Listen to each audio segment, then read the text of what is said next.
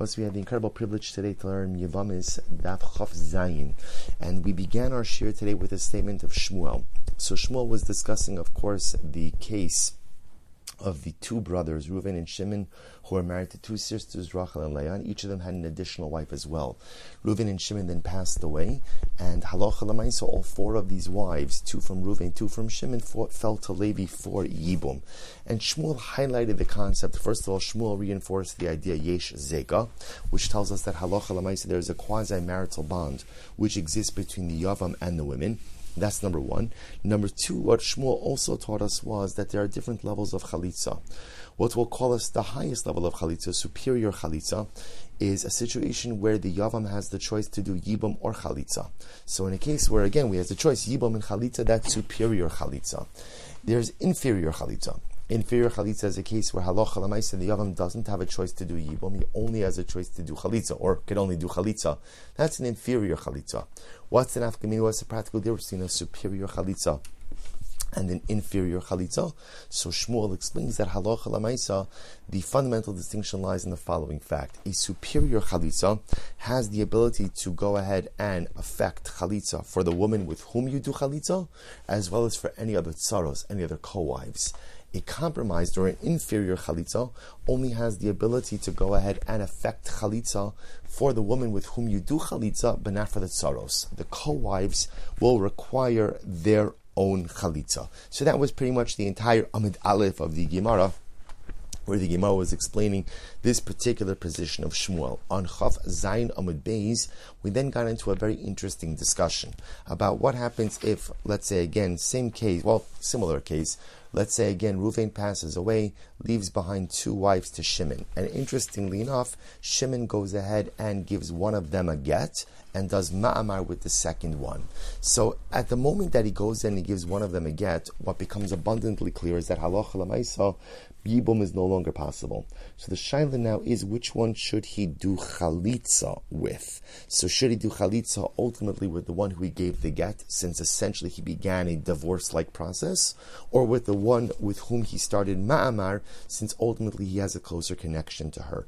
So the Gemara essentially answers it's the same. In other words, he could do chalitza with either one because Lamais again, both of those women have the same basic status. We then went on, and this is the case we left off with, the statement of Rav. And in this case over here, you had the following situation.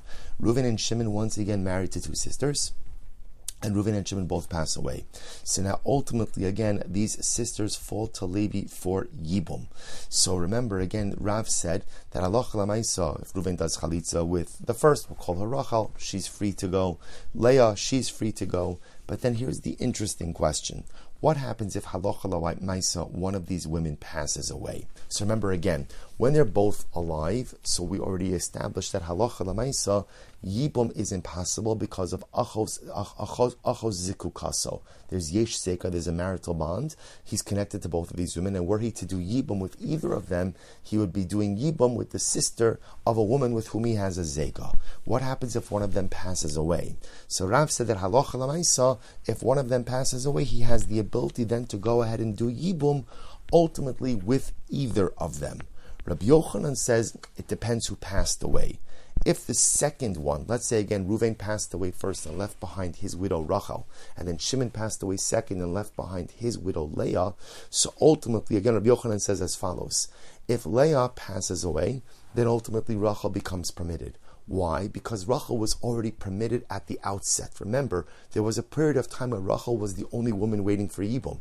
As such, she was permitted ultimately to do Yibum with Levi. So if now Leah comes on the scene, complicates or precludes that, if Leah were to pass away, then Halacha Lamaisa Rachel would be once again return to the state of yibum permissibility. It's the idea ultimately again that halacha lamaisa she was permitted, became prohibited, and then becomes permitted again. But Allah Rabbi Yochanan says that if Rachel, the first, the first Yavama, were to pass away, ultimately that would not clear the road for, for Leah. Why? Because the moment that Leah became subject to Yibum, she was already precluded from doing Yibum. And ultimately, what Rabbi Yochanan is positing is your ability or your, your ability to do Yibum is fundamentally solidified and concretized at the moment that you fall to Yibum. So therefore, because the moment that Leah became eligible for Yibum, she wasn't allowed to do Yibum because again, her sister was in the same Yibum pool. Therefore, even if her sister, if Rachel dies, she does not become eligible. This is a fundamental machlokes, Rabbi Yochanan and Rav. That's where we left off the way Rabbi Yochanan says essentially is any woman who at the time she becomes eligible for Yibum is not in compliance with the pasuk of Yavama Yavo Aleha, that literally she could do Yibum. If you can't do Yibum at the start, then ultimately, again, even if something changes later on, you still remain precluded from doing Yibum. How we pass in that case, im yirtzeh Hashem, we will see tomorrow. Shkayach everyone, wishing everyone a wonderful day.